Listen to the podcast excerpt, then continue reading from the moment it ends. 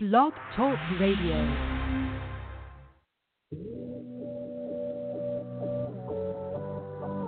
Ignite your life with passion and purpose.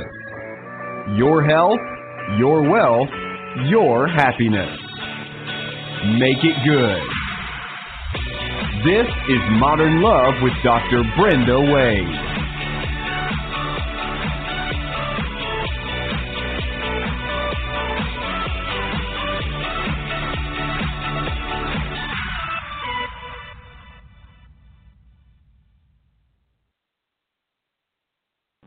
A big thank you to Rainbow Grocery, our favorite grocery store here in the San Francisco Bay Area, for being our sponsor because a healthy body is a sexy body. Okay, welcome everyone to a very interesting edition of Modern Love Radio. We're going to talk about another kind of love, and that is mother love, father love, parent love talking about the new parent trap. How do you choose care? Care. How do you choose a nanny?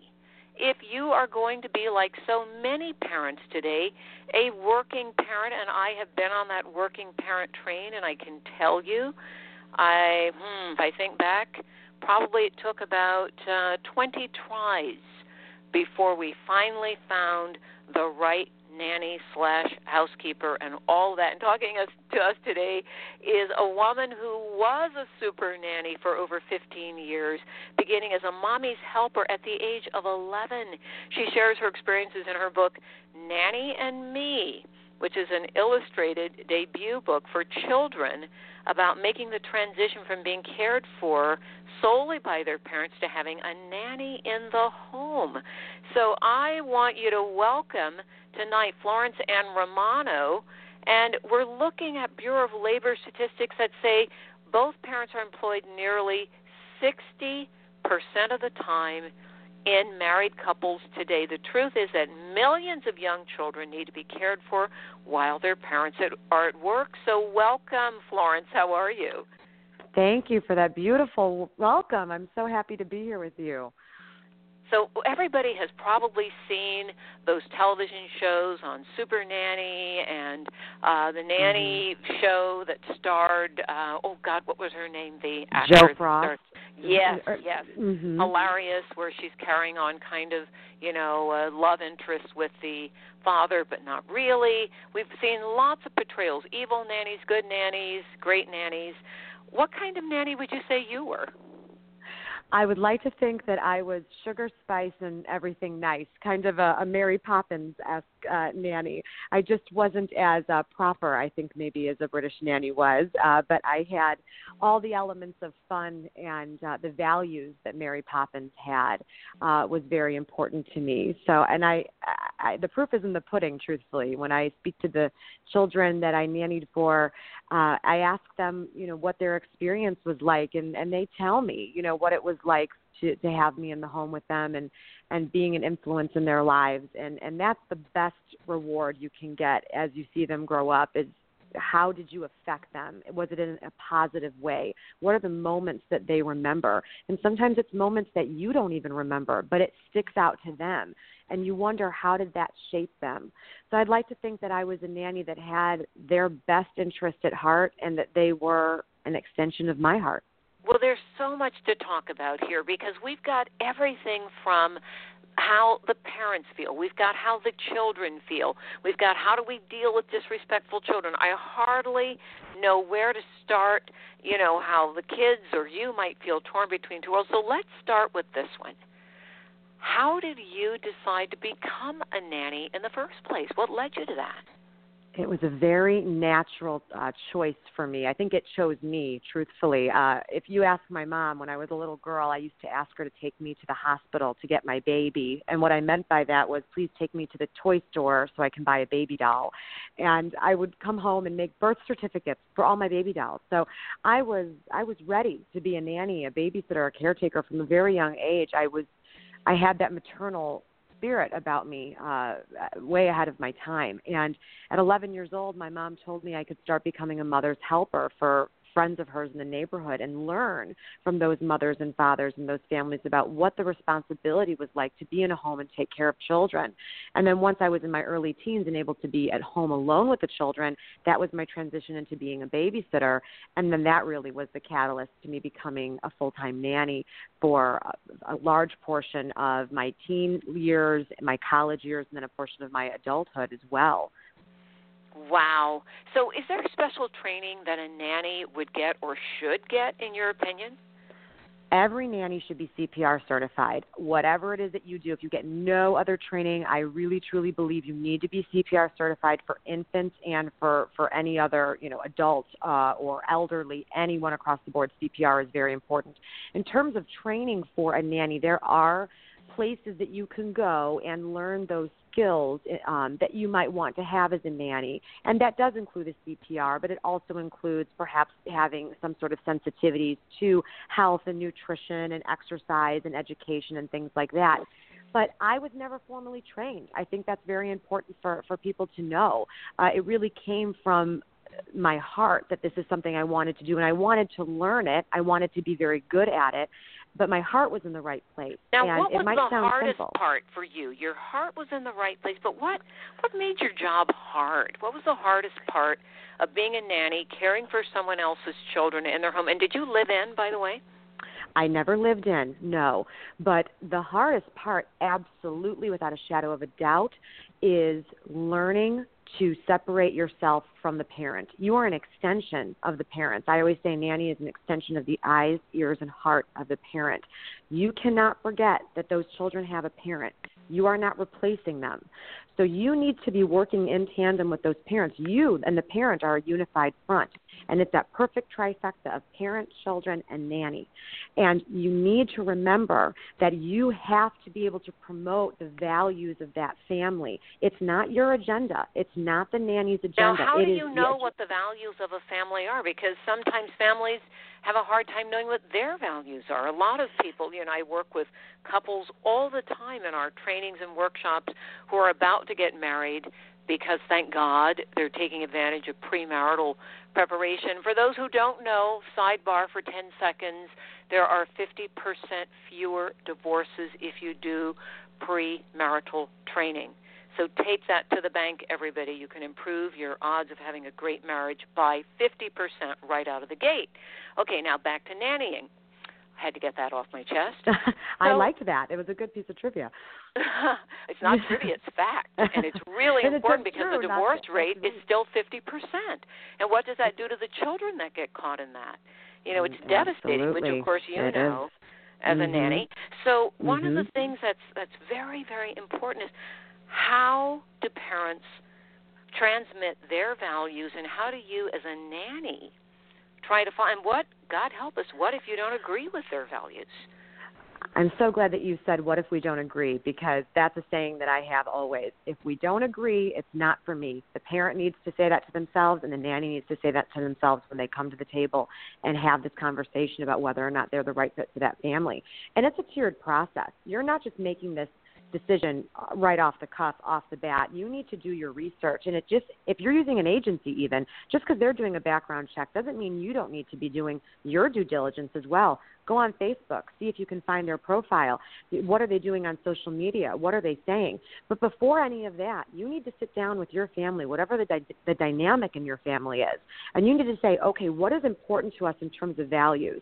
I think an important way to look at this is every parent would probably say, I want my child to be happy, healthy, protected, loved. But the difference is every parent defines those values differently. That's where you get the discrepancy in life with nannies and with caretakers. It's defining those values. So if you So can give us your definition of what that would mean to you if a child is healthy, happy, safe, and loved. Healthy meaning you understand what the needs of that child are. I grew up with a sibling with autism. And when you are caring for a child with special needs, that is an entirely different heart, entirely different tolerance that you're dealing with there. And that is the health of the child. That also goes into the protection of the child. That goes into the love of the child. So that it, across the board is very different. And I think that we tend to forget about that today. That special needs and and children with uh, different abilities uh, are going to need to have those definitions applied to them, but they're going to be need, needed to be treated in a more customized way. But the best way for me to describe what those values mean to me is at the end of the day, are you, the nanny, acting like an aunt or an uncle or a godparent to these children? Because that is a great way for you to measure if you're going to be a positive influence in the child's life and extension of the values of the family. So, what's the most important thing if you're a parent looking for a nanny? And we have a lot of people in our audience who have children, we have people who may be looking for nannies. We've also got some grandparents who have concerns. So if you're looking for that nanny, you should do your own background check. But what are you looking for in their background? What would be maybe your top three things that you should actually think about? I want you to look at education. I want you to see if they do have an education working a background in education for children. It's not a deal breaker, but look and see what their education is. My background is in performance theater and communications. So I did not get a degree in child education, but I was bringing something different to the table for those children. There was an imaginative part of my job that I that I brought to, those children's lives, and that so parents really appreciated in terms of me defining education so broadly. So look at their education. Number two, look at their records. Like actually dig in and see are there DUIs? Are there felonies? Those are these are not things that all these agencies are are necessarily delving into very deeply. And go ahead and hire a third party to do that for yourself because there's no price when it comes to your children and the safety of your children. And number 3, you can't just do the due diligence without meeting them. You need to meet them, sit down with them, be face to face with them, and start to ask them questions that you would not ask in corporate America. You can ask about their religion. You can ask about what they do in their spare time, their marital status, all of these things. You need to get to know this person and start to feel if you're jiving with them, if you feel that there's a chemistry there. And then even after that, you need to bring them into the home to see how they interact with the children because I'll tell you what, children have the best instincts. If your children are able to talk and communicate, you need to ask them what they thought of the nanny because they are notoriously unfiltered and they are going to tell you what they think and don't undermine their opinion because they usually are on point about they, how they feel about someone. Yeah, and the, isn't that the truth? I remember interviewing this nanny once. We had just a slew of people coming from an agency. We had sifted through, so we had our top three candidates come to the house to meet our daughter, who was just an infant at that point. She was about maybe 10, 12 months old. And I was going to be working part time at home. So I was going to be there, and I still needed somebody, you know, for those hours I was working. So right away, the first thing I keyed into with one of the people that came, she came with her mother, or maybe it was her aunt, but she had an older woman with her. And I thought, well, gee, that's interesting. Why did she have to bring another person? But it wasn't mm-hmm. a deal breaker because I thought maybe she's insecure. But never once did she look at the baby or engage with the baby. Oh and wow, I was that like, gave me okay, goosebumps we're mm-hmm. done because mm-hmm. if you're not even interested in engaging while I'm here, you sure as heck aren't going to be interested when I'm not here. Absolutely. And I finally found a woman. The first thing she did, she walked in and she was delighted to meet the baby, and they were laughing together, and the baby was responding to her, and she was having fun and games. And then she looked at me and said, "Oh, oh, my name is da da da da da." I was like, perfect. perfect. I love and that. And I will because tell you, here we are many years later, that same woman still works for me. No longer as a oh nanny. Oh my goodness. Isn't that beautiful? See, that is a success story. That's exactly what I like to hear. That's what I want the world to hear because you know what? The word nanny has become a, de- a dirty word. And what I mean by that, and this goes into you know something else that I know we'll we'll chat about, is that mother's guilt, the working mother's guilt. Well, let's talk about that now because I sure experienced it. It seemed as if every day I was racing the clock, and I never felt I was giving enough to my children. I I just Mm-hmm. used to look at those mothers who were going to the field trips and the PTA meetings, and I made it to as many as I could. I did do some, but it didn't work. And okay, sidebar, I have to say this. So I was having lunch in New York with Barbara Walters. I was speaking at a women's Oh, wow. conference there, and Barbara was also speaking. And we were seated together at lunch. And I said, Barbara, you've been a working mom your whole life. I was hosting a national TV show at the time, and of course, she's always been. And I was on ABC News, which is how I initially met her. I said, Barbara, you've been a working mom. What's your best advice for me as a working mother and somebody who's in media? She said, Brenda, she said, I used to look at all those mothers who were baking the cookies and walking their kids to school and who were in the classroom volunteering and walking their children home.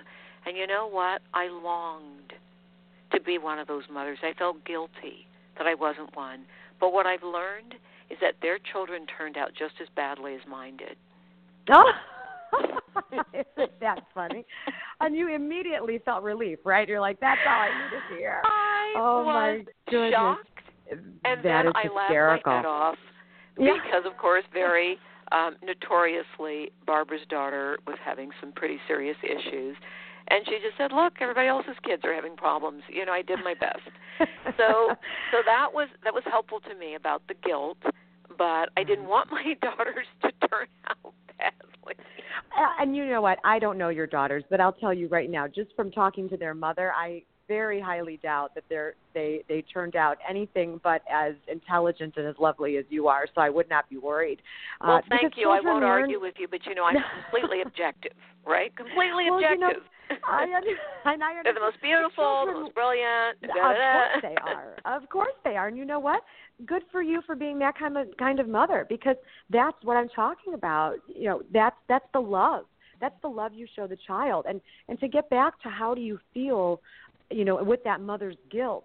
The the best piece of advice that I have for mothers and I have looked in in the eyes of these mothers for years where they have that guilt. I always tell them that it's not a competition. That at the end of the day, even if your child cries when I leave, they're going to cry for maybe a minute and then they're going to be happy to be with you for the rest of the night. And that is the truth because the best thing you can do for your child is to sh- surround them with as much love as you possibly can. If you do that, you are setting your child up for so much success in the world and they will thank you for for it one day. They'll be able to say, "Oh my gosh, look at all these people I have in my life that love me. I am blessed. I am lucky." And and they will figure that out one day. But if you miss some field trips, if you don't bake some cookies, that happens. But if your child knows they're loved, if that is an unconditional value and something that they can access and express all the time and feel, then you have done your job as a mother. The most important thing you can ever do is protect your child and put them in a community of love. So, what are one of the the really not positive stories that you would talk to us about that would be a cautionary tale for our parents? And I want to just acknowledge that, thank God, our definition of parent has expanded. We've got two moms, we've got two dads, we've got single parents. We have every kind of family now. We have lots of grandparents who've stepped mm-hmm. into the breach and are raising children more now actually than ever. And I just want to acknowledge all of our parents, whatever configuration of parent you are, thank you. And as my granny used to say, God bless your cotton picking heart for doing Oh. this job because it's and it is a job. it's a Mhm. job. It's a challenging one, but we all know it's also the most rewarding job. I can't think of anything more rewarding than being a parent. So, what is like if you said, you know, I had this experience, Mhm. and what it taught me is this, and every parent needs to hear this story. What would it be? There is a very powerful story uh, that I, I have in, in, in, in my in my heart and in kind of my nanny arsenal, my my nanny, my nanny bag. I was a, a nanny for two children in, in a home, a, a boy and a girl, and the parents were lovely, as lovely as can be, but they put a lot of pressure on their children academically. And I remember one night being with the little girl, and she was probably, you know, in grammar school at the time, maybe about sixth, seventh grade.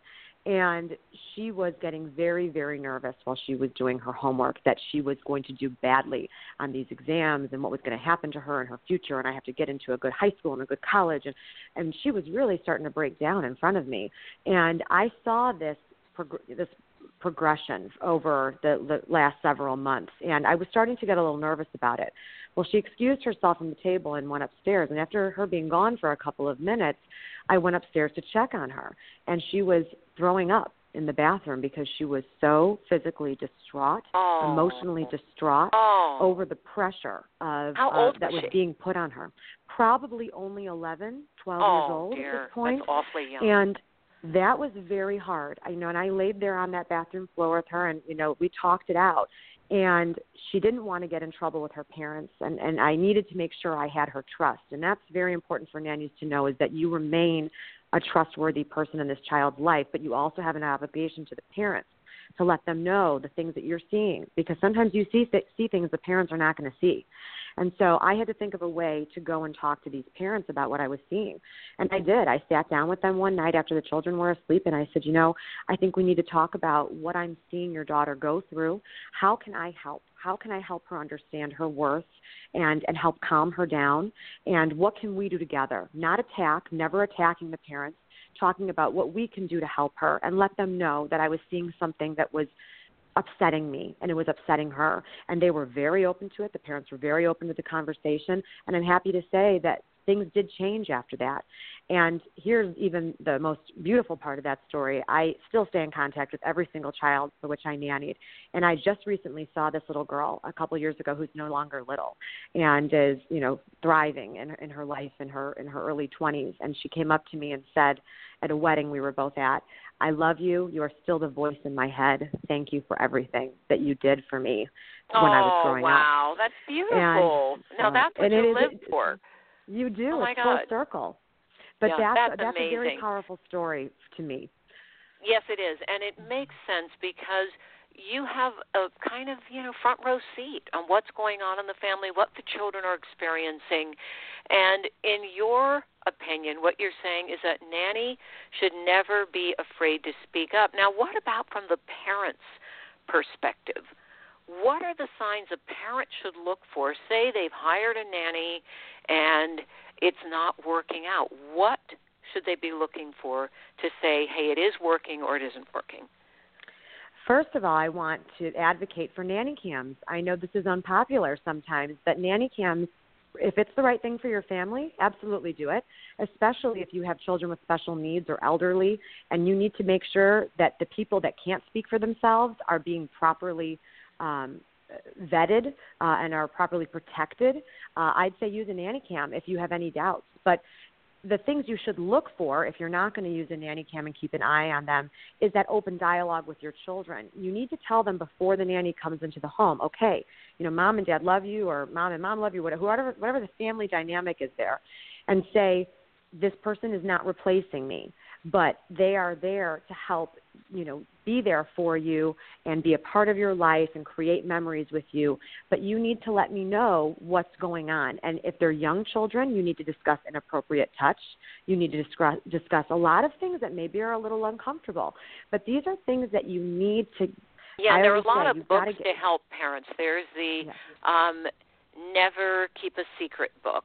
Uh, you never keep a secret from the parents. There's the Never Touch Here, Here, or Here book. And these are really great books for little children because they're illustrations with little animals. And it's mm-hmm. easier for a young child to digest something, just developmentally speaking now as the developmental person. Um, very easy for them to relate to what little animals go through. It's not as threatening or as anxiety provoking. Mm-hmm. So parents, you know, go to your local bookstore. I still like old school bookstores, and that way you mm-hmm. can thumb through all the books, pick the ones you need for your children. Now, one of the things you talk about that I really appreciate very much is that children need communication. That you sit mm-hmm. down and actually explain why parents haven't chosen a nanny, why they aren't in the home. So, Florence, what would a good conversation with a child about why we have a nanny sound like?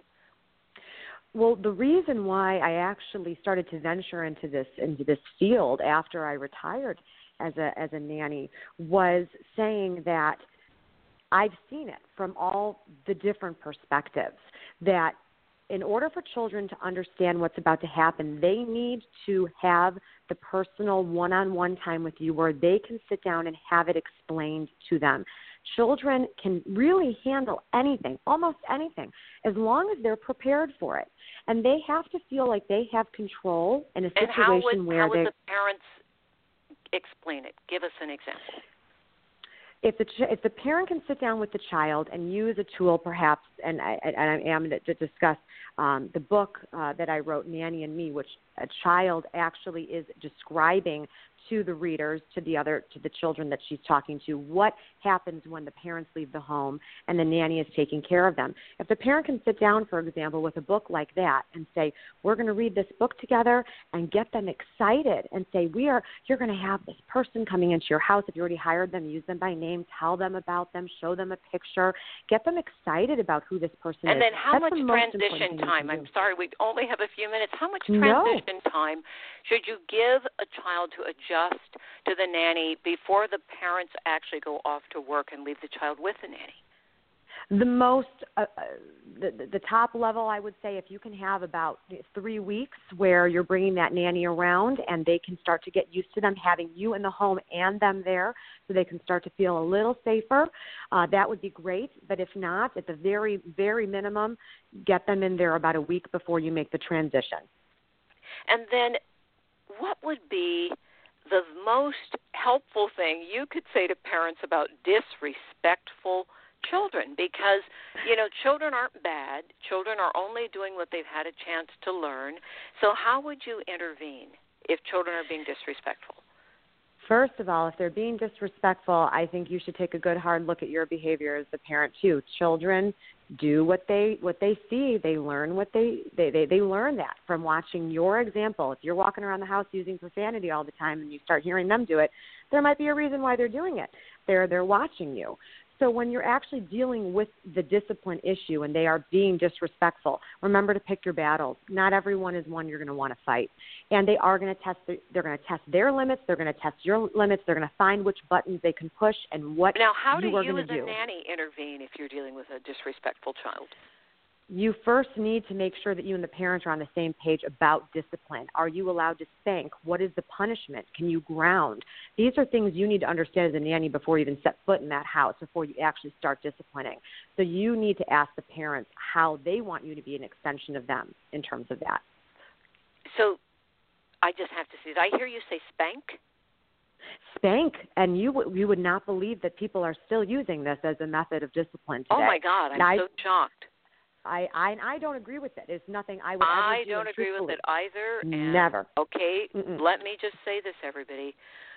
I spend a lot of my time as a practicing psychologist and as a trainer who train, uh, you know, modern love training. So many of the couples I work with, so many individuals I work with, are still dealing with trauma because parents hit them. And a lot of mm-hmm. parents who were hit when they grew up, my parents were like that. They were all about that whole spanking, beating, whooping, whatever you want to call it. They believed in it. And I know it took me years to heal my own trauma, and I have so many couples who have trouble in their marriages and their relationships because of the trauma. So please listen to Super Nanny when she tells you there are better ways to discipline because discipline means teach, and you want to actually teach your children. All right, so we are talking to our special guest tonight, who is our super nanny, or as she's known, the Windy City nanny, Florence Ann Romano. Her book is Nanny and Me. Florence, you get the last word. What do you want to leave us with tonight? lead with love. I think in this time and in this world, I think that's the best message I can ever I can ever give. And it's the most important place to leave with love is going to be in your family, and make sure those kids are taken care of. Make sure that you're doing your work just like you're doing work at that office. You're you're running that house just like a CEO too. So make sure you're putting And- in the time and the work. And I will tag in with you. I couldn't agree with you more. It's Florence Ann Romano. Her website is www.florenceannromano. That's Florence, as in the city in Italy, Ann, A N N, Romano. R O M A N O dot com. And remember, your love life also requires work, and the best gift you can give your child is work on your love life so they have that nice, stable family to support them because it makes their life a lot easier. And if you don't know what to do about that, then for God's sake, follow me on social media Dr. Brenda Wade, Facebook, Twitter, Instagram. Our website is love at docwade.com. Uh, that's not our website. Website is drbrendawade.com. The love at docwade.com is our email so that you can join Modern Love Training. We have a Modern Love Training event this coming Saturday. If you have time and you're in the Bay Area, or you can jet in, it's going to be from noon to 6:30 at 601 Cesar Chavez in San Francisco. It's this coming Saturday, November 12th and we are going to talk about the seven steps to success career, money, and love. Thank you again to Florence Ann Romano. And thank you to our wonderful producer, LeGrand Green, our associate producer, Cliff Dunning. Be with us next week, everybody. We're going to be talking about another topic very important. Dr. Elena George is going to talk about how big medicine affects your love life until then, everyone, I love you, modern lovers. Blessings. Good night.